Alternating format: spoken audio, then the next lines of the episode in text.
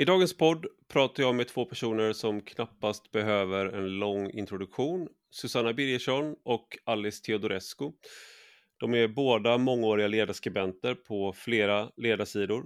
Eh, Susanna Birgersson är också återkommande skribent på Rak Höger.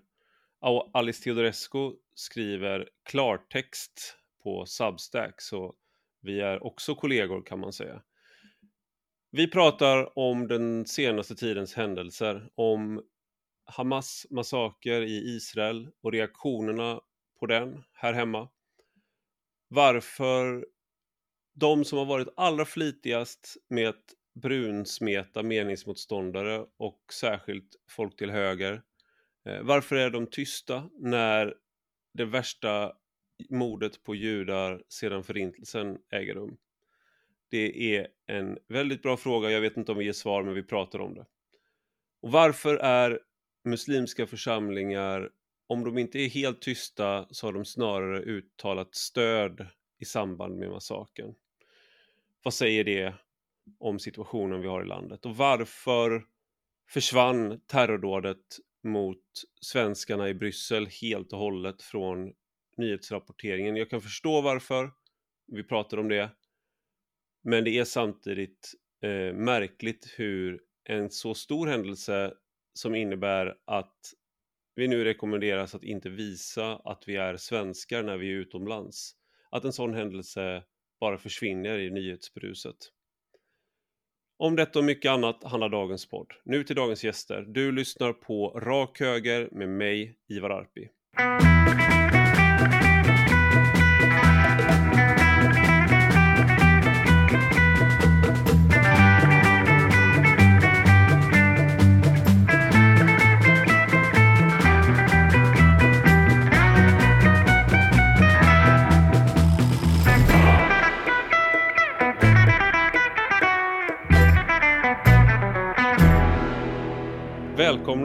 Alice Teodorescu och Susanna Birgersson till Rak Höger. Tack. Eh, vi möts igen i gryningen höll jag på att säga, men eh, det är nästan alltid när vi pratar så har vi tråkiga saker att prata om, när vi pratar alla tre i alla fall. Eh, och det här är inget undantag.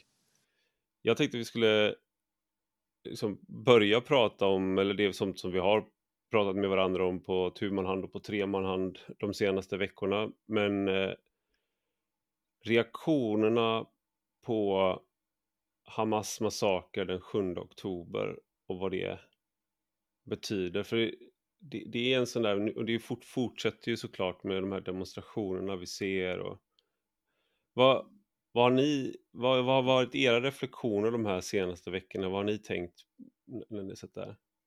Alice, du kan väl börja?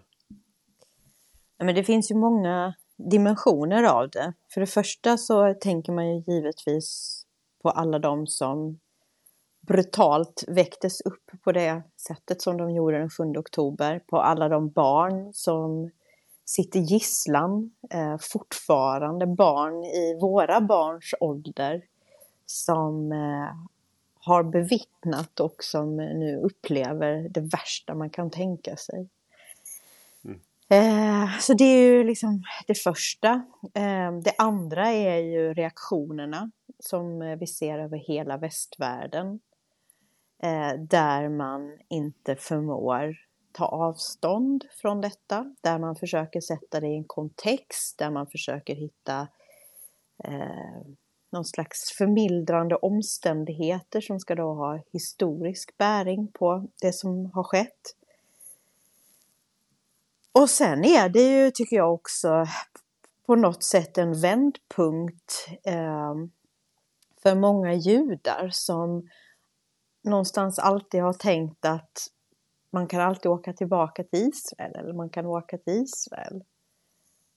Och man mm. ser nu hur liksom den regionens enda demokrati slåss både för sin överlevnad men också, tycker jag, för många av de värderingar som borde vara självklara i vår del av världen. Men de senaste veckorna har tydligt visat att så inte är fallet och att det är ett eh, flerfrontskrig som ska bekämpas om man då just tittar på värderingarna.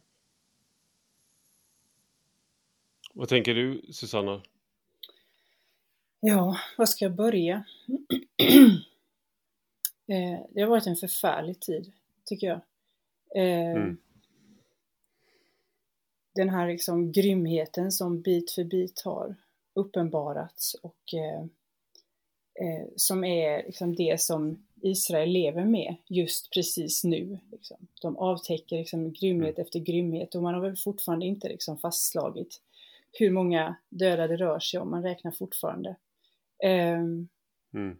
Människorna som sitter fast i, i Gazas klor. Liksom. Det, det är svårt att leva som vanligt. Uh, och då är jag liksom inte personligt berörd. Uh, men jag är personligt berörd av, av reaktionerna i, i Sverige. Av uh, det massiva stödet för Hamas. det är liksom ehm, den oerhört tunna fernissa av eh, anständighet som jag tycker har funnits, har uppenbarat sig hos så, så många. Eh, man kanske mm. kunde fördöma eh, attacken där den 7 oktober, men sen så oerhört snabbt så gick man över till att kräva proportionalitet och återhållsamhet av Israel. Det är som att all ens empatiska förmåga har tränats på att sätta sig in i hur det är att leva i Gaza eller på Västbanken. Medan ingen, ingen empatisk förmåga har tränats upp att sätta sig in i vad det är att vara omgiven av, av fiender. Alltså, mm. tänk att Sveriges alla svenskar bodde på ett område som Småland. Och så, så runt oss så var det en sex, sju länder som ville förgöra oss. Eh, och som innehöll dels fientliga stater och dels eh, liksom mördarterrorsekter som, eh, som liksom när de fick möjlighet gjorde, gjorde eh, räder in i vårt lilla landskap för att döda oss för att vi var svenskar. Eh, jag tycker mm. att det, man kan vänta några dagar innan man liksom från svensk eh, eh tyckar elithorisont eh, liksom börjar diktera för Israel hur de ska agera och hur de ska känna och vad som är klokt och rätt och så. Um, mm. Efter att de har liksom bevittnat alltså, en sån oerhörd fasa. Eh, och, och liksom eh, sett och de, väldigt många känner ju eller, eller liksom är själva berörda av, av alltså man känner, man känner folk som bor i södra Israel, man känner de som har dödats, man känner folk som är skadade, man känner de som har varit och, och eh, liksom tagit hand om kropparna efter den här massakern. Oerhört många mm. är, är, nu eh, inne i armén och ska liksom, slåss för Israel. Det är en sån, en sån outhärdlig självgodhet. Eh, också hos de som liksom försvarar Israels rätt att försvara, försvara sig. Eh, som jag tycker mm. är, är kvävande. Det, det, var, det var någonting med, för, för det finns ju den här, du skrev en eh, en text på en väldigt bra publikation som heter Rak höger. Mm. Yeah. Eh, om att mediernas statistik skymmer ondskan, att man liksom så många döda. Men man, man slog ihop siffrorna då på både de Hamas-terrorister, de mördarna, med deras offer och så fick man en siffra. Eh, och att på något sätt så är det såklart att ja, så många var det som dog.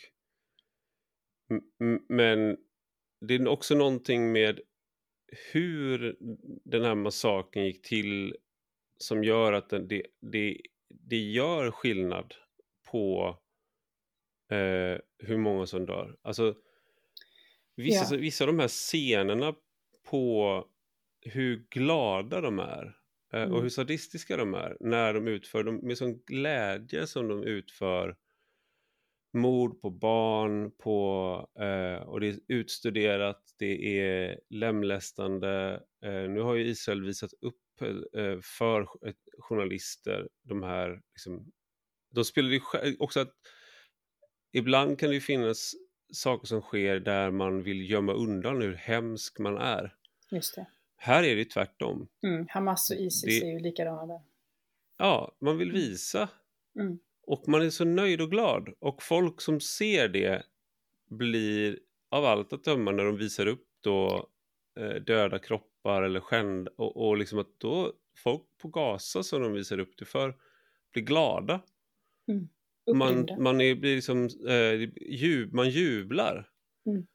Och det är ju också en, en skillnad, tycker jag, som gör att även eh, liksom att de här staplarna på si och så många har dött på ena sidan eller andra sidan. Det är ju inte så att man kablar ut bilder på när, man, när barn dör på Gaza, vilket är fruktansvärt, i Israel och de sitter och äter popcorn till det. Mig Nej. veterligen. Nej, jag vet inte, jag har fått så många frågor. Eh, liksom illvilliga, insinuanta, arga. Ja, tycker du inte att det är lika illa när barn i Gaza dör? Eh, Mm. Och det är liksom en, det är en sån underlig fråga. Varje, varje barn, varje liksom oskyldig människa som dör är, är en tragedi.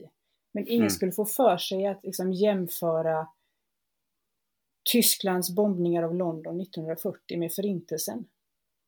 Det är Nej. inte så här hur många dog, vilket var värst. Alltså när, när den mänskliga grymheten är drivkraften bakom så, så är det någonting som står ut på, all, på ett alldeles speciellt sätt. Och här var det ju precis den grymheten, den glädjen över att få tillfoga människor smärta, skräck. Eh, och att visa upp det, att, att eh, ja, låta människor liksom se på när man torterar deras anhöriga för att sedan avrätta dem. Alltså det, det, är, en sån, det är en sån ondska eh, Mm. som gör att, att, att komma och säga, ja men titta på de här dödssiffrorna, det är liksom, ja men du talar om någonting annat. Visst kan vi jämföra statistik liksom, men vad säger du om ondskan Mm. här? Vad säger du om det? Mm. Jag skulle också säga att bort, eller liksom, utöver ondskan så är det också en vedergällningslogik och en hämndlogik som vi ju också ser eh, i de svenska gängkonflikterna som ju också har sin, sin kulturella tradition i samma idéer som de som nu jublar i Gaza och de som jublar på våra gator och torg och i våra kommentarsfält. Mm. Och det är som att den drivkraften är liksom större än någon slags objektiv humanism där man just, precis som ni beskriver, ser den här händelsen med alla de som, som eh, torterades och kidnappades och dödades och våldtogs och allt vad de gjordes med i ett sammanhang. Mm. Det är liksom inte enstaka personer, det är systematiskt. Precis som förintelsen var systematisk så är det här systematiskt. Och drivkraften är densamma, att utrota och att hämnas för en, i det här fallet då, upplevd eh, oförrätt. Och Mm. det är det jag också tycker är så um, oroväckande nu. Att de här den här formen av att skipa rättvisa också har letat sig in i västvärlden. Där vi har haft en stor tilltro till rättsstaten och så vidare. Och det ser Mm. man ju också att Israel ska ju bete sig proportionerligt och i enlighet med folkrätten. Men det är ingen som ställer de kraven på Hamas. Vad är proportionerligt i paritet med det Hamas gjorde den 7 oktober? I så fall så har ju Israel verkligen varit besinningsfulla. De har ju till och med gått ut och varnat människor för var de inte ska befinna sig. Medan det Hamas gjorde var att så utstuderat som möjligt, så, så vidrigt som möjligt göra någonting i ett överraskningsmoment. I ett läge Mm. där man liksom höll på och fortsatt närde någon slags dröm om en tvåstatslösning. Och det, det är det jag menar med... Bakgrunden här är ju också att, ja, förlåt.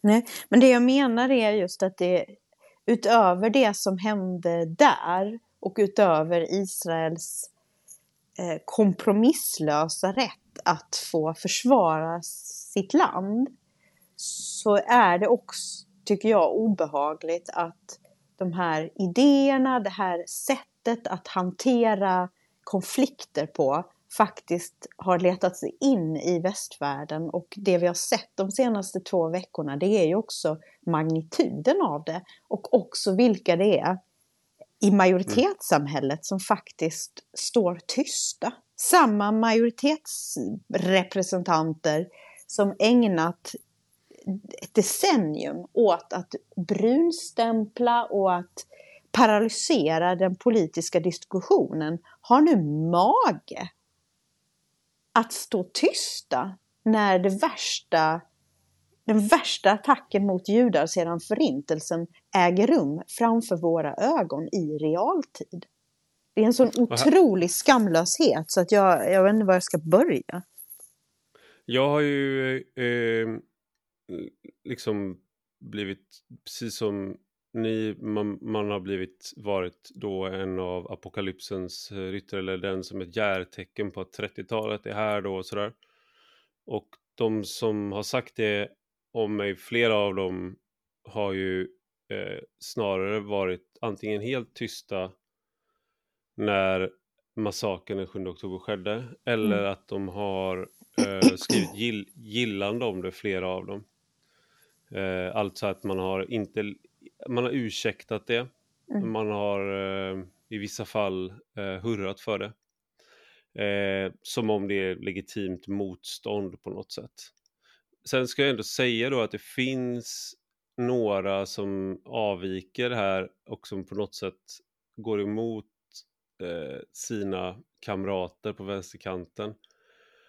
Um, och, och de, det, det, jag tror att det man kan se ändå är Eh, inom vänstern, det finns en del eh, att göra där, där liksom jag tänker på Karin Pettersson skrev att hon tyckte att reaktionen hade saknat empati och, och värme efter, hon skrev det här den 13 oktober då. Um, och då syftade hon ju såklart på sina egna led till stor del, men det skrev hon inte rakt ut. Men då har hon ju samtidigt publicerat personer som firar, som Shora Esmailian som um, skriver på Aftonbladet Kultur bland annat. Och hon var ju själaglad när mm. det här skedde. Och mm. hon markerade mot andra på vänsterkanten som hon tyckte inte uppvis som när, när de fördömde Hamas eh, så tyckte hon att vad är du för vänster, vad är du för Palestinavän? Och samma då med författare som Judith Kiros som var liksom gillade tweets som var typ att ah, ni pratar om att, fi, att Palestina ska eh, bli fritt men ni, ni vägrar att, men när palestinier eh, slåss för frihet då, då är det fel, LOL.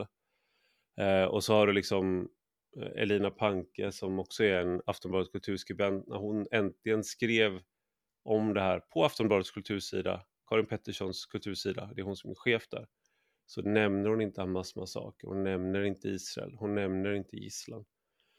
Men det, här, det finns ju de på vänsterkanten ändå som har, så att säga, reagerat mer, att de ser att eh, nej, jag gillar inte Israels, eh, man är emot Israels eh, ockupation som man säger. Man är väldigt kritisk till Israel på massa sätt men man har ändå närvaro och mänsklighet nog att fördöma Hamas. Men här är det ju liksom en intern konflikt som där det känns som att den sidan som fördömer Hamas är den svaga sidan. Mm. Just det. Eh, Somar Al-Nar eh, skrev på Aftonbladet igår om att hon efterlyste muslimska ledare som eh, kunde ta avstånd från Hamas terror och eh, uttrycka solidaritet med judar. Mm. Eh, och det är otroligt sorgligt att, att det inte kommer av sig själv. Eh, mm. Eller skrämmande. Hon eh, skrev ju också någon men hon, men hon, text ja, hon, tidigt som var väldigt bra. Som var ett rent eh, avståndstagande, ja. fördömande utan några ursäkter. Det Exakt. var liksom precis det som och det, och det är också det behöver. man någonstans behöver här därför att mm. det är ju väldigt anmärkningsvärt att så många inte ser vad Hamas gör mot den egna befolkningen i deras namn. Eh, jag, jag, kan tycka att det är lite märkligt att, att vi inte ser demonstrationer mot det. Och mot mm. vad det här, hur det här påverkar möjligheten till en tvåstatslösning. Eh, varför är man inte ute på Sergels torg och, och skanderar mot Hamas? Om det nu är den vedertagna uppfattningen i den här eh, populationen. Och varför eh, är hela liksom, den svenska medierapporteringen eh, Alltså den, den utgår ju från ett Hamas-narrativ. Mm. Att, att eh, det som händer på Gaza, eller i Gaza, det är Israels fel. Mm. Eh, mm. om, det är, om det är för lite elektricitet, om det är för lite vatten, om, om människor dör så är det Israels fel.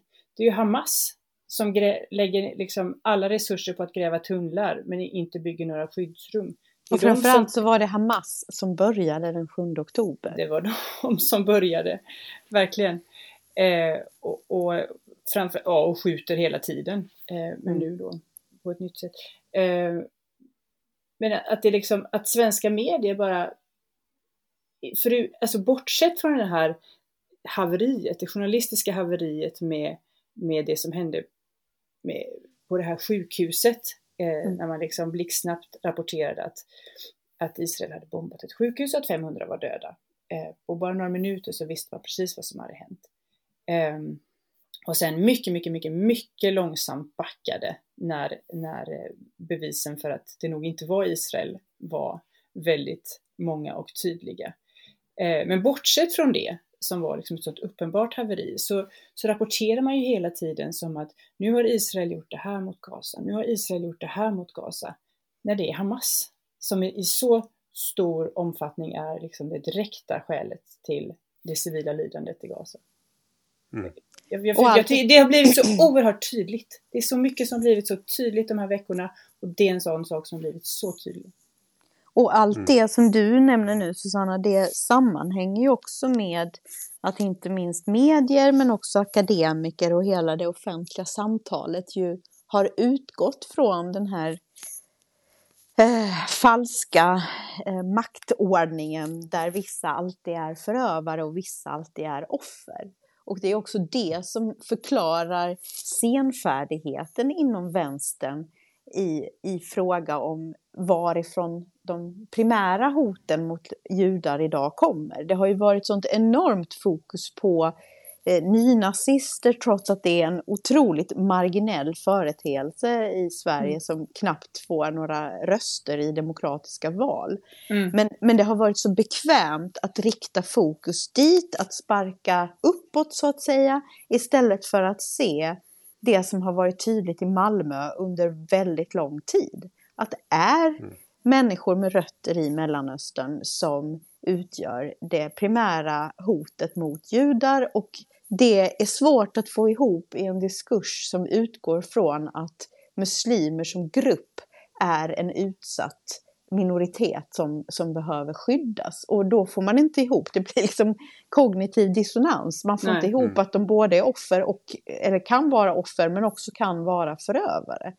Och det är mm. det som gör att den här diskussionen hela tiden strandar. Att man hela tiden tar för givet att det Israel säger det är en partsinlaga. Det, det som kommer från Hamas det är sanning och fakta. Och det är för att idén om de här eh, överläget kontra underläget är så enormt cementerat i vårt samhälle, i vårt språkbruk, i hur man analyserar politik. Att, att mm. det är det som, som styr hela bildsättningen. Och det hoppas jag att det här blir en vändpunkt för. Att man inser vad det är för krafter som man har släppt in i akademin, i media, i liksom det allmänna medvetandet om hur man löser konflikter. Mm. Mm. jag tror att de, får jag bara berätta, de är liksom, ja. Får jag bara berätta en helt eh, absurd händelse. Det var den 8 oktober. jag var i kyrkan här i, i den lilla orten vi bor i. Eh, det var tacksägelsedagen. Eh, barnen sjöng i barnkör, det var därför jag var där. Eh, I kyrkans förbön, det här är 8 oktober, så, eh, ber man för sin vänförsamling i en tysk stad där det någon gång för några år sedan var en attack mot synagogan av eh, några höger, någon högerextrem grupp. Minns ni det? Mm. Ja. Det bad man för. Eh, men nämnde inte Israel med ett ord. Den, den 8 oktober. Mm. Det var liksom, om hotet kommer från, från högerextrema grupper, då ställer vi upp för judarna. Mm. Det var, och det här var i Svenska kyrkan.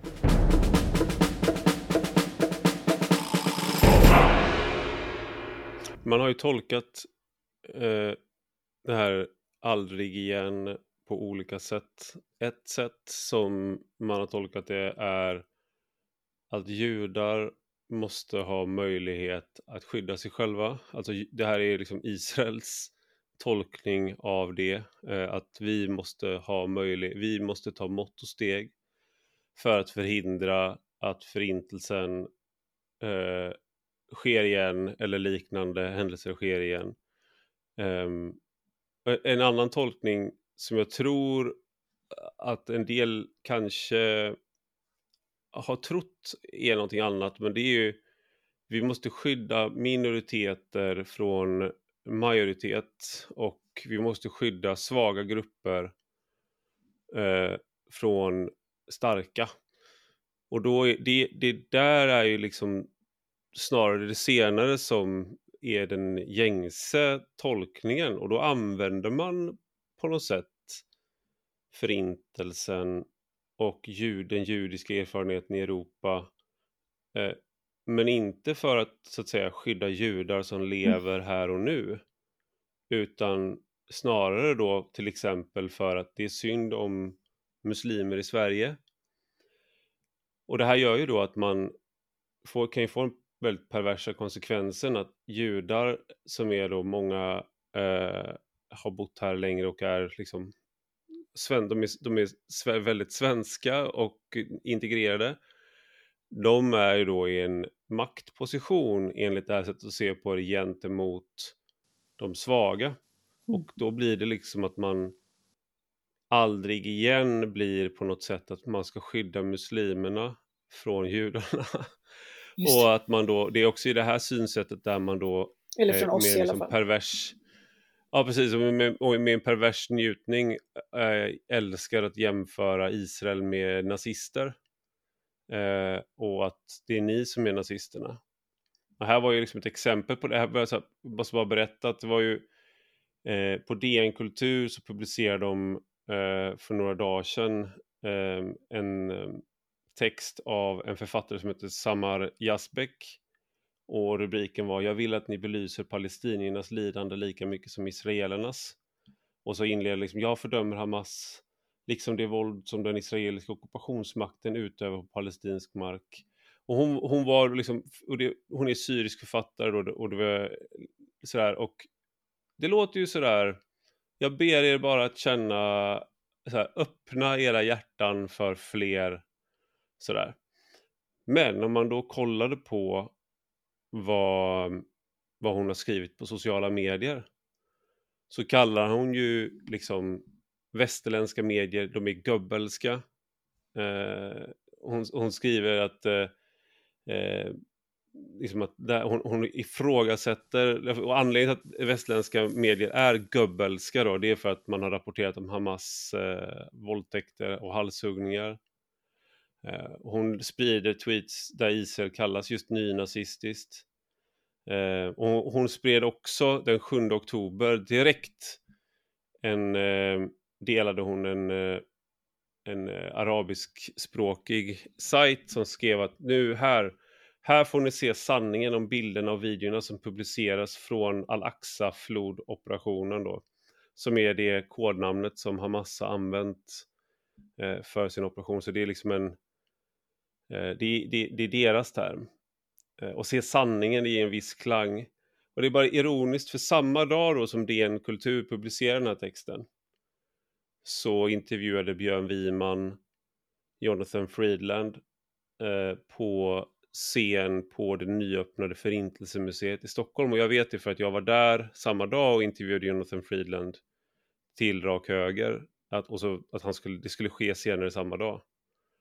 Eh, och det, det, är just den här, liksom att man är, man är så, eh, man vill inte se vad det är för retorik, alltså hur, vad det är för retorik som finns på ena sidan. Man är beredd att acceptera det och det är ju för att eh, den här Samar Jaspek, hon är liksom hon, är, hon är ju författare och hon, det hon säger är liksom budskapet är ju på något sätt på, på ytan kan tyckas vara liksom att eh, vi ska känna empati för alla människor. Mm. Tänk det oerhörda ansvar man avkräver mm, SD hela tiden om att kolla upp, att kolla upp, att veta vad det är för folk som gör det ena och det andra och så vidare. Och sen som DN Kultur då som inte ens liksom kan scrolla tillbaka några veckor i en, i en skribents eh, Twitterflöde och se vad är, vad är det här för person? För jag antar att hon inte är en återkommande skribent där utan någon som de tog in tillfälligt för att ytterligare en, ett perspektiv på det som pågår. Att man inte kollar mm. upp, att man inte tycker sig ha liksom extra ansvar i den här oerhört eh, spända situationen att se vem är det, vem, vem är det vi publicerar nu? Men det, är, det är helt, mm. det är helt otroligt. De har liksom, ja. Jag tänker också att det visar på vad det är som har premierats i offentligheten. Det är inte konsekvens, det är inte att i handling stå upp för någonting, utan det som har premierats är ju den som kan få ur sig mest värdegrundssnack som är fullt på, på luft. Liksom. Och, och det är mm. också det som har gjort att diskussionen så lätt har kantrat i vem som är god och vem som är ond utifrån eh, liksom, hur man har paketerat det man har att säga. Det är inte utfallet av Nej. beslut som är intressant, utan det är vem som säger det och, och eh, om man då säger det utifrån ett principiellt argument eller om man säger det utifrån ett känslomässigt. Och, och det har ju också fördummat debatten.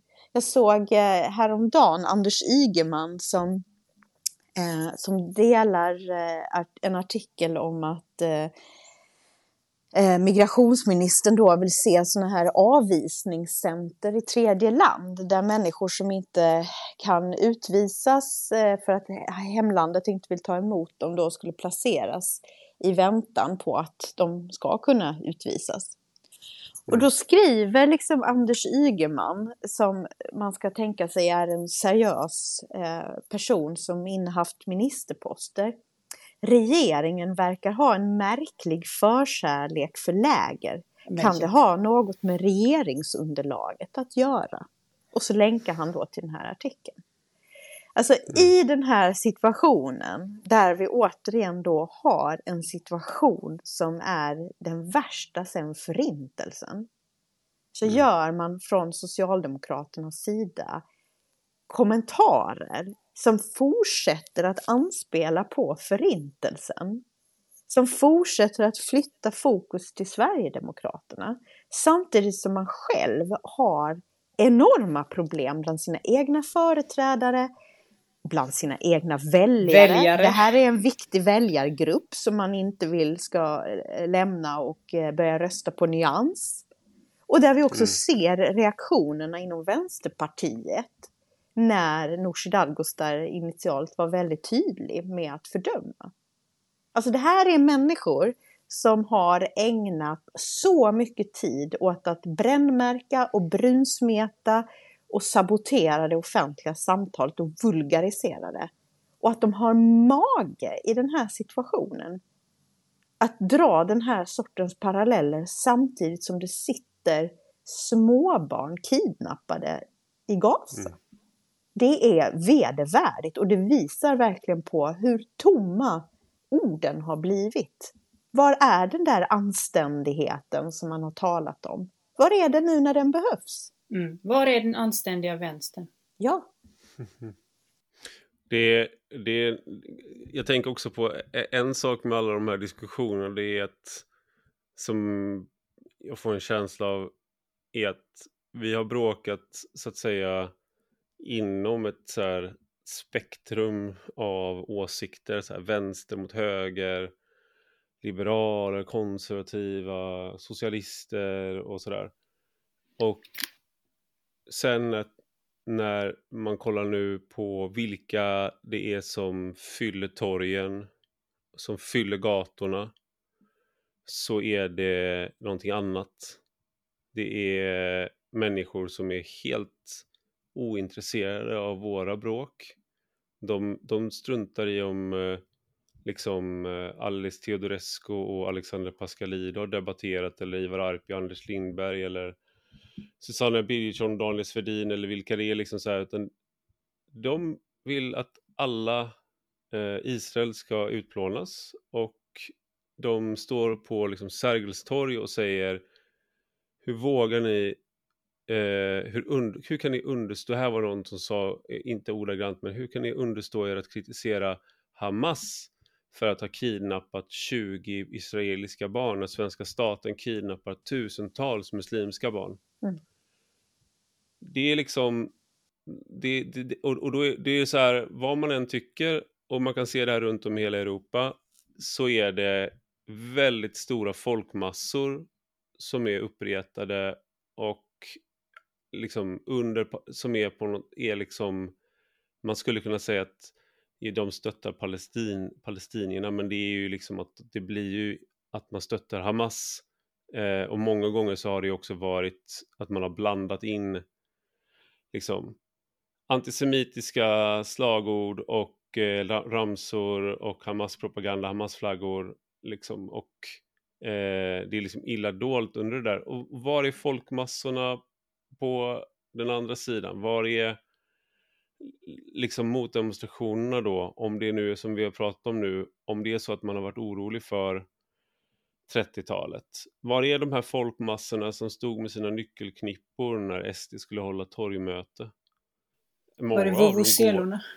Eller var är vuvuzelorna? Exakt. Var är, var är de? Alltså de, jo, de, många av dem är med. går säkert är med i de här demonstrationstågen. Eh, och det tycker jag är eh, det är väldigt obehagligt att det sker samtidigt då som judar i Sverige vågar inte eller uppmanas att inte visa några judiska symboler öppet. Liksom för övrigt eh, svenskar uppmanas att inte visa mm. att de är svenskar utomlands mm. nu. Eh, men, men, men, jag som, men, finns... men, jag bara, ska bara säga klart att men de som stöttar folkmord, de som firar det, de, de gör det helt öppet. Mm. Nej. Och jag tycker det finns, det finns en sån flathet i så mycket av det här. Jag förstår ju att man precis i det här läget liksom, säger till, till, till sina nära och kära, kan du ta av dig den där Davidsstjärnan? Jag, jag vill inte att du ska fara illa liksom. Men från samhällets sida så finns det i alla de här delarna sån flathet. Eh, jag tänker till exempel den här eh, socialtjänstmyten som du talar om. Mm. Eh, liksom när man ska bemöta den så är det så här, nej det stämmer inte, socialtjänsten kidnappar inte utan omhändertar barn. Alltså man får kanske börja sätta lite hårt mot hårt och säga att mm. slå inte era barn. Slå inte era mm. barn. Ni slår era barn och vi accepterar inte det i Sverige. Vi, slår, vi, vi accepterar inte att barn misshandlas. Det kan nog finnas ännu mm. fler barn som behöver omhändertas. Vi har tyvärr inte tillräckligt med familjehem. Men slå inte era mm. barn. Det gör vi inte här i Sverige. Eh, gift inte bort era barn mot deras vilja. Vi gör inte det i Sverige. Då tar vi dem. Det är liksom mm. Det är det här oerhört defensiva hela tiden. Nej, nej men så, gör, så arbetar inte svensk socialtjänst, utan svensk socialtjänst följer svenska, svenska lagar och så vidare och så vidare. Det är liksom, det är hela tiden, man är hela tiden på defensiven eh, backar, mm. talar, talar med liksom mjuka, lugna ord för att lugna. Eh, det funkar inte, uppenbarligen. Nej. Nej, och det blir också väldigt märkligt givet den diskussion vi har haft under sommaren med koranbränningen. Oh. Att det skulle vara hets mot folkgrupp, att man bränner en bok. Men inte att man står och stampar på Israels flagga samtidigt som man ropar på eh, etnisk här, rensning i hela... Ja men exakt, och de mm. här ramsorna. Det, det är mycket märkligt om man då återigen tänker att det var Socialdemokraterna som tyckte att man skulle utreda om det var hets mot folkgrupp. Men jag gjorde en intervju med, med Johan Persson eh, på min klartext eh, i dagarna mm. och det som var slående med vårt samtal var att det råder ingen tvekan om att regeringen tar den här frågan på allvar och att man eh, höjer bidragen för att säkra församlingar, judiska församlingar och så. Och, och i ett akut läge tillför resurser. Men när man sen då går in på vad det här långsiktigt innebär och hur man långsiktigt ska arbeta med människor som då uppenbarligen eh, lever här, eh, i många fall är födda här och som har den här världsbilden och den här synen på konfliktlösning.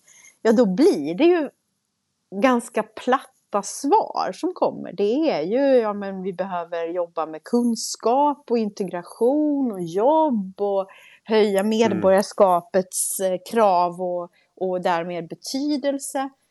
Och, och det, blir många, det blir många modala hjälpverb. Ja, men, man ska och, och faktiskt man, kunna. Ja, men, och när jag då frågar så här, men du tror väl inte att det här, eh, att man står och skriker så här beror på okunskap? Och att det är kuns mer kunskap som skulle lösa den här frågan.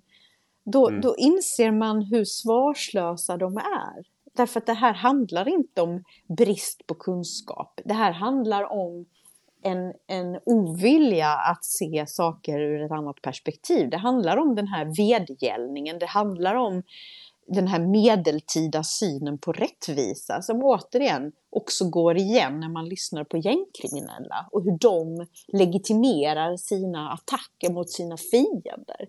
Och det handlar om ett eh, djupt rotat hat mot judar. Ja, ja, som de får med bröstmjölken. Mm.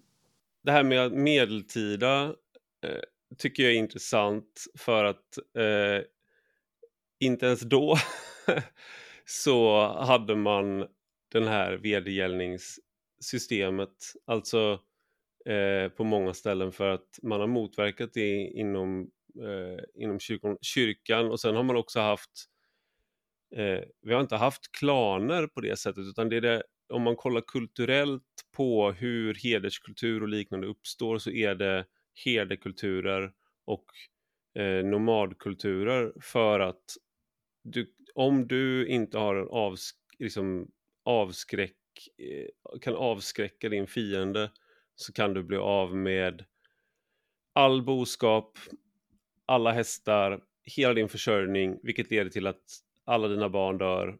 Så du, du måste vara beredd att svara dubbelt så hårt och att folk ska veta det. Eh, hela tiden och du måste hämnas för att få respekt. Men du kan inte göra det med jordbrukare, du kan inte komma om natten och stjäla och skörda allting till exempel. Du kan inte stjäla allting. Så att du har olika system av liksom, hur man ser på hämnd, vad som är rimligt och hur du ser på den andra. Där om du kollar anledningen fortfarande till att sydstaterna i USA är så mycket våldsammare än nordstaterna är att de som, den kultur, de som kom dit och etablerade kulturen där, det var skotska högländare, irländare och nordengelska herdar. Och man hade exakt den kulturen och det, det är då man har haft de här hämndcyklerna. Mm. Det är jättebra tv, det är jättekul filmer, liksom, spännande äventyr och sånt där, men eh, hemskt att leva i. Mm. Och, och, ja, och krocken blir ju också inte. så fundamental när man mm. då tar den kulturen in i vår konsensussökande, ödmjuka, snälla, toleranta. Eh, och då blir det ju det som Susanna beskrev tidigare, en enorm undfallenhet där man inte vågar stå upp för någonting. Utan mm. man, man blir dominerad och man låter sig domineras. Och det är det sämsta man kan uppvisa nu för den judiska minoriteten. Som mm.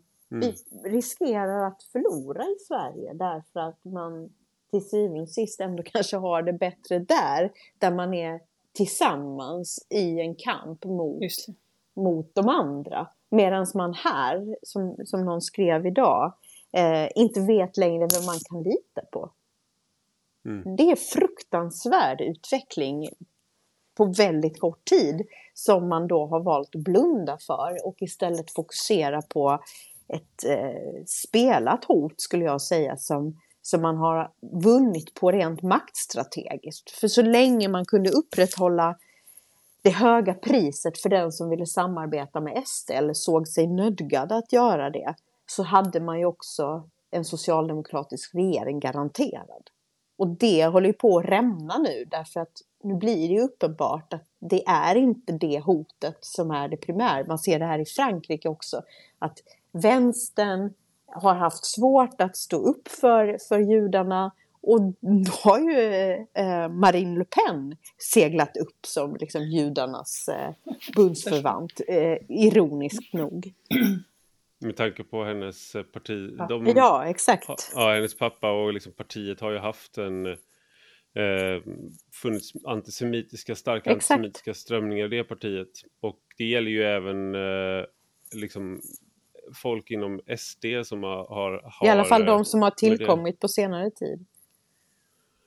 Ja, precis. Ja. Och, och, men jag, det här är också en intressant fråga för jag tänker vad är vad är liksom slutpunkten här? Jag tänkte på en, eh, en gemensam bekant, tror jag, Benjamin Katzeff Silberstein, mm. som han jobbade på Svenska Dagbladets ledarsida. Mm. Vi hade honom som kolumnist som, på GP. Eh, ja, och jag tror han skriver på Svenskans ledarsida mm. då och då nu fortfarande. Han skrev på SVDs ledarsida ungefär samtidigt som jag. Vi var, vi, vi var vikarier samtidigt och om vartannat och liksom ätit lunch och pratat och liksom har delat många perspektiv på saker. Men han bor i Israel och han skrev på Facebook liksom att det är väldigt tufft på något, att vara i Israel på många sätt nu, att det är en hemsk situation. Men att det känns som att alla ändå står enade mot det som sker. Mm. Eh, eh, och att det är en väldigt eh, liksom skön trygghet på något sätt. Och judar i Sverige som judiska svenskar och vänner, så här, de säger ju någonting helt annat här. De, som Daniel Leviathan som har varit väldigt mm, flit, flitig med att ehm, påpeka många, mycket av det vi har pratat om nu. Han skrev i, på Expressens debattsida att han tror inte att det kommer finnas några judar kvar i Sverige. Eh, om 50 år. Liksom, om 50 år. Och jag, mitt enda, min enda invändning mot det är väl kanske att det kan gå mycket snabbare än så. Ja, precis. För det är ju, man kan ju liksom ge hur mycket pengar som helst till, mm. till eh, synagogor och judiska skolor. Det ska vi verkligen göra. Men liksom, om man inte kan leva fritt och öppet, eh, mm. vad är det för liv då? Om man ständigt är rädd för, för att ens barn ska liksom, utsättas för någonting. Mm. Eh, och hotet är så, så stort i Sverige mm. nu. Känslan av mm. otrygghet så stor. Mm. Och det finns en annan möjlighet. Eh, men jag vet inte riktigt var jag ska ta vägen om om judar, svenska judar flyttar härifrån, om vi inte har kvar en judisk minoritet i Sverige. Jag vet inte, jag kan inte leva med den skammen.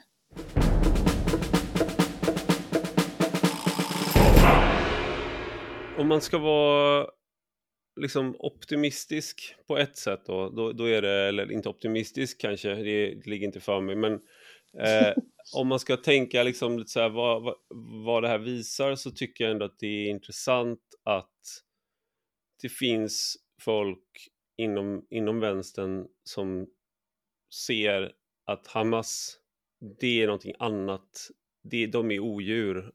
Mm. Och den ideologin de står för, det är ren ondska. Eh, sen liksom hur den ondskan uppstår med hjärntvätt och allt sånt där, det är en annan fråga. Men det de utförde och att tro på det och att verka för det, det är ren ondska. Och det finns de som har påtalat det väldigt, väldigt tydligt. Säg eh, några. Jag tänker på Daniel Svedin är en som är på Arbetet. Eh, han och han var tidigare på Aftonbladets ledarsida. Talskrivare åt Löfven. Och talskrivare åt Löfven. Han har varit glasklar med att Hamas är liksom, det här går inte. Vi kan mm. inte, här, den här ondskan måste liksom bekämpas med alla tillbudstående medel. Och jag vill inte säga, jag, vill, jag ska inte lägga några andra ord i hans mun, men han är en, Somar Alnar har vi nämnt.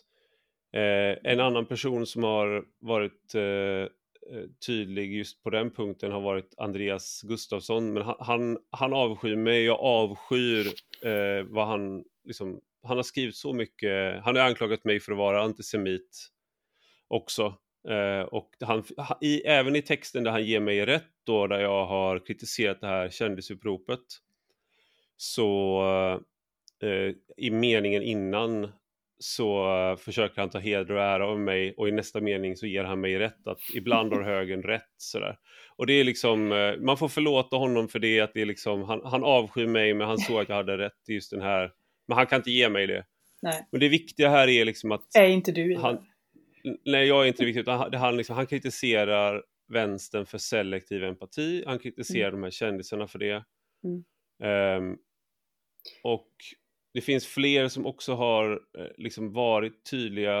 Eh, Anders Lindberg var tydlig till att börja med. Sen, så det finns, jag säger inte att man, man ger dem till carte blanche i allting, det är bara att det finns människor där som kan se att vi har att göra med någonting annat här. Vi har ett stort problem i Sverige när folkmassor går ut mm. eh, och stöttar de här sakerna och det, det problemet är, är någonting som vi i vänstern måste hantera. Jag tror att det kan finnas en, eh, en öppning i det i alla fall. Om jag yeah. får hoppas. Liksom. Och jag menar på samma sätt som jag tror att de här kippavandringarna som var i, i Malmö för ett antal år sedan. Mm. När man skulle liksom visa att det, det, ska visst gå att vara jude i Malmö och sådär. De som, tog an, de som ofta drev på det där, det var ju liberaler och det var sådana som Sofia Nerbrand och Johan Norberg och eh, liksom den, den, sortens människor. Och jag, jag, det är fint med solidaritetshandlingar men det var samma människor som samtidigt brunsmetade då till exempel Exakt. Paulina Neuding för att hon sa att det är kanske inte jättebra. Så här ser hotet ha... ut. Exakt. Så här ser mm. hotet ut. Det här är de som står för antisemitismen det kanske inte är en jättebra idé att ha en jätte, jättestor eh, invandring från de här länderna om det ni vill uppnå är mindre antisemitism. Och då försökte de ju ta heder och ära av, av henne bland annat, som ironiskt nog är just en eh, svensk, svensk jude. Och, och det blir ju liksom på samma sätt så har ju fler sett att det, du kan inte vara så inkonsekvent. Och jag hoppas att det här kan vara ett sånt ögonblick för vänstern. Ja, jag, jag tänkte jag, på det. Får jag säga en sak? Ja, du får. Varsågod och säg. du slutade aldrig. jag slutade aldrig prata. Ja men eh, Carl-Oskar Bolin stod i Aktuellt ja. häromkvällen och gjorde en strålande insats i att, i att, lyfta antisemitismen i Palestinademonstrationerna. Eh, Aktuellt vill egentligen bara prata om den här socialtjänstmyten men, men han lyfte fram antisemitismen på ett föredömligt sätt. Eh, och så sa mm. han också att gå inte i de här demonstrationerna. Gör det inte till en mm. nyttig idiot för antisemitismen. Gå inte i de demonstrationerna. Och det var ju otroligt bra sagt. Men jag skulle, alltså om jag slutar att vara kulturkrigare för en liten stund och bara helt ärligt och uppriktigt får säga vad jag önskar så är det att Magdalena Andersson skulle säga det. Eh, att hon skulle mm. ta på sig ansvaret. Det kommer att... hon inte göra. Det är en för viktig väljargrupp. Nej, men det är den krassa verkligheten. Men Socialdemokraterna, här... social, allt Socialdemokraterna gör är ju för Sveriges bästa. Ja. I nej, men, men, tänk, nej, ja. men tänk om hon liksom kunde axla Göran Perssons eh, ja, mantel. Och, nej, jag vet det. Jag vet. kan du få säga vad hon borde göra? ja, varsågod. Och liksom ställa sig över, över sina eh, väldigt kortsiktiga eh, liksom, eh, egna intressen och, och tar det ansvaret. Hon skulle kunna bli liksom, hon skulle, det, liksom, det är ödesdigert att hon tar det ansvaret. Eh, om, om hon kunde liksom inse det så skulle hon ju få ett eftermäle, vare sig hon blir statsminister eller ej, så skulle hon få ett eftermäle som hon kan värma sig med liksom resten av livet. Om hon kunde liksom markera mot de mörkrets krafter som vi ser nu i hela Europa och inte minst i Sverige. Hon tog ju istället eh, Jamal El-Haj eh, i försvar och sa att han har arbetat hela livet eh, för, mot Hamas. Samtidigt som han stått under Hamas flagg och sådär. Ja, det, jag tänker men att min förhoppning är fåfäng också. Mm. Jag, håller, alltså jag tycker man ska säga sånt här rakt ut, även om man inte kanske tror Inte att det är sannolikt. För det kan, kanske, så, kanske kan så ett frö hos någon. Det kanske inte blir Magdalena Andersson, men det kan vara en annan. Eh, det, kan, det finns andra Morgan som... Johansson. Ja, han, hans moraliska kompass är, är verkligen eh, mycket att lita på, tror Mm. jag. Eh, vi ska, om tio år har vi krossat islamismen. Jag väntar på att han ska säga något sånt som, som man skulle säga. Så att, krossat gängen och narkotikan och allting. Eh, men jag tänkte en sista fråga som jag, jag tycker är svårare på ett sätt. Eh, eller den är svårare och eh, jag är inte rätt person att kanske svara uttömmande på dem. Så jag ställer den till er. Vad, vi säger alla Israel har rätt att försvara sig självt mot det här. Och eh, samtidigt då Israel ska följa krigets lagar, internationella eh, lagar om, och, och, och internationell rätt. Eh, men vad, vad ska liksom Israel göra? För det är oavsett hur folk reagerade den 7 oktober och däromkring och på det som skedde då så är det ju en humanitär katastrof på Gaza nu. Jag tycker Så, det var rätt intressant det Mark, eh, Mark Klamberg sa i en podd, Svenska Dagbladet, så sa han att folk har en uppfattning av vad krigets lagar är som inte stämmer eh, och vad proportionalitet är. Det är liksom att det inte känns som att det blir för många eh, dödssiffror. Proportionalitet är helt enkelt att liksom, det man gör står i proportion till det man vill uppnå. Om man vill uppnå eh, att Hamas utraderas, vad är liksom ett proportionerligt eh, liksom lidande för Gazas befolkning då? Eller hur, liksom, hur mycket våld kan man använda för att uppnå det? Uppnå det? det finns ju inga svar på det. Eh, Mm. Det är inte liksom, proportionalitet är inte att ungefär lika många på båda sidor har dött. Eh, och sen så Mm. sa han att det man får göra enligt krigets lagar, jag hoppas att Israel inte gör allt det man får göra. Eh, Mm. och vid de- den tidpunkten hade Israel inte gjort det. Möjligen var det här med att stänga av eh, elektriciteten eh, på gränsen. Eh, men det kan man ju diskutera och liksom, vad Egyptens roll i det hela och så. Men, men eh, det är väldigt många som använder liksom folkrättsliga termer här, som nog inte har en aning om vad de innebär. Precis som de har använt asylrätten eh, på Ja. samma sätt utan att ha en aning om vad den innebär. Nej men jag, jag håller med, det är otroligt svårt och eh, på Israel vilar ju också andra förväntningar och andra krav. Eh, just för att det är en demokrati och de är väl medvetna om att Hamas mycket skickligt har sett till att offra den egna befolkningen Eh, och att göra den här attacken så makaber som möjligt för att få en så stark respons som möjligt och på så sätt så, så struntar man i att man offrar den egna befolkningens liv. Ehm, men återigen, om vi ska ha ett Israel och om vi ska ha en judisk befolkning så måste deras rätt till liv omsättas i någon slags praktisk handling. Och tyvärr så är det ju faktiskt så att det, Hamas kan ju frige gisslan. Och då har ju Israel sagt att man sätter på elen igen. Men det gör man inte. Mm.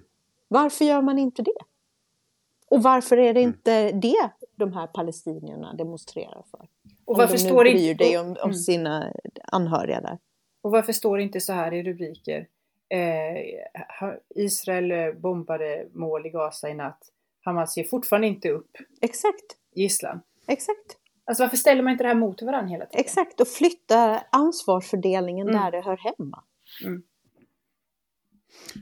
Jag tror också att en, eh, en sak som eh, jag återvänder till mentalt, eh, liksom i, i huvudet, det är någonting som Sam Harris sa i sin podcast Making Sense när, han, när det här skedde att liksom the fallacy of, of false equivalences eller något Mm. sånt där och då var just det här att Hamas använder den egna befolkningen som mänskliga sköldar. Man, man placerar medvetet militära eh, faciliteter och liksom, raketramper och liknande vid skolor, sjukhus, Mm. bostadsområden. Eh, så att när svaret kommer så kommer det dö civila och då Exakt. kommer, försöker man få den internationella opinionen att Exakt. vändas. Eh, vad skulle hända om Israel använde sin egen befolkning som mänskliga sköldar? Hur skulle Hizbollah, Hamas, Iran, hur skulle de reagera på det? Jubla. Om de ställde sina barn som mänskliga sköldar framför. Det skulle ju vara som han uttryckte det, en Monty Python-sketch där alla judar dör. Mm. För att det är, det är, man är helt, man befolkar helt olika moraliska universum. Mm. Israel vill inte döda civila. Alltså det är klart att det finns onda människor i Israel som säkert tycker att det är toppen att det dör civila. Men det är inte den kulturen Mm. som de har och det är inte det statsskicket de har och det är inte så de arbetar. Det är inte, det är inte så IDF arbetar. Men på andra sidan så är det själva syftet Mm. att man vill göra det. Och då är det också den här tanken om att häva blockaden. Det är blockaden, det är det, är det som är problemet. De senaste åren har, ju, har man ju förhandlat med, sen den senaste konflikten man hade med dem 2021, så har man ju förhandlat med Hamas och då har man ju gett eh, många så här arbetstillstånd. Och man hade kommit upp i 20 000 och man, man skulle komma upp i 30 000 och man höll på liksom att så fler och fler från Gaza jobbade i Israel. Och så har man sett att eh, man kartlade, man använde det för att kartlägga de målen som sen man attackerade. Och det är ju, det är ju väldigt svårt då att se en återgång till en liknande situation. Mm. Kan ju inte, du kan ju inte leva granne med någon Nej. som bara letar tillfälle att massakrera dig och din familj. Det är väldigt, det, det, det är en ohållbar situation. Mm.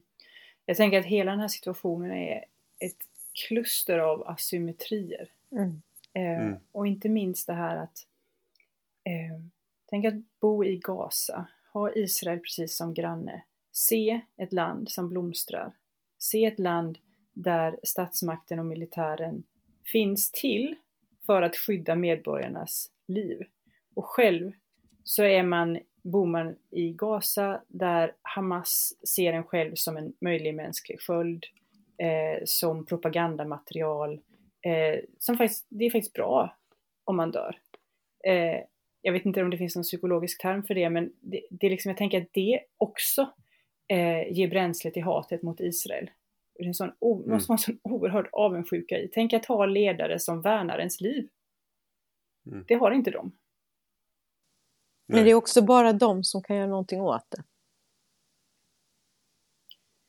Israel kanske hjälper dem nu med genom att utradera. Ja, jo, jo, men om man inte ska göra det på den vägen så är det också så att det är ju deras val. Ja, det är också liksom alla som har gett Hamas pengar och, och så. Mm. Mm. Visst. Qatar till exempel. Jag tänkte på en sista, jag sa att det var förra var sista, men nu säger jag en till. Och det är den här, det här terrordådet i Bryssel. Nu har vi ju pratat i ganska länge, men det försvann. Har det hänt? Mm. Eh, alltså att svenska, man ska undvika att visa att man är svensk när man är utomlands. Det är en ganska stor grej. Ja, nej, men det Alltså, kom ju någon... interna internationellt så är det ju inte lika stor grej som det här i Israel såklart. Men för oss svenskar så är det ju en ganska stor grej. Men det kom ju någon flash här inför höstlovet. Mm. att, eh, att man skulle tänka på det om man, hur, hur, hur man agerar när man eh, är utomlands under höstlovet. Eh, det, Mm. det är ju något verkligt nytt. Det var väl också att det var att Stegerud twittrade och då förstod vi var det verkliga hotet kom ifrån. Mm. Det, det, och det där är bara... Jag undrar ibland vad det är i, i, en, eller i vår kultur som får en att reagera mer på en tweet eller att någon är arg eller att någon är formulerar det är ju bara vissa tokigt. tweets som får den uppmärksamheten. Magdalena Andersson har fortfarande inte tagit bort sin tweet där hon skriver att eh, Israel ska besinna sig i princip. Så att, eh, Nej. och det, det kan ju vara kvar. Hade någon annan gjort liknande så hade det varit världens diskussion. Föreställ er att det hade varit nazister som hade stått och skanderat på Sergels torg. Tror ni att det hade varit Mm. tyst från Magdalena Ja. Andersson? Tror ni att det hade varit tyst från medierna? Nej. Nej. Och tänk på hur Richard Jomshofs eh, tweet Ja. om, om eh, islam, liksom, Ja. den fick förklara hela, hela den internationella krisen Ja. kring koranbränningarna som Sverige befann sig i. Och Gång på gång på gång på gång på gång. Men liksom hennes egen del då i, i eh, ett eh, liksom, antisemitiskt narrativ, det är helt ointressant. Stort tack Alice Teodorescu och Susanna Birgersson för att ni var med i Rak Höger. Tack. Tack snälla. Och stort tack till er som lyssnar. Och detta är alltså en del av en större publikation på Substack med samma namn som podden och du hittar alltihop på www.enrakhöger.se. Och har ni några frågor eller synpunkter så tveka inte att höra av er på ivararpi.substack.com Vi hörs om en vecka igen.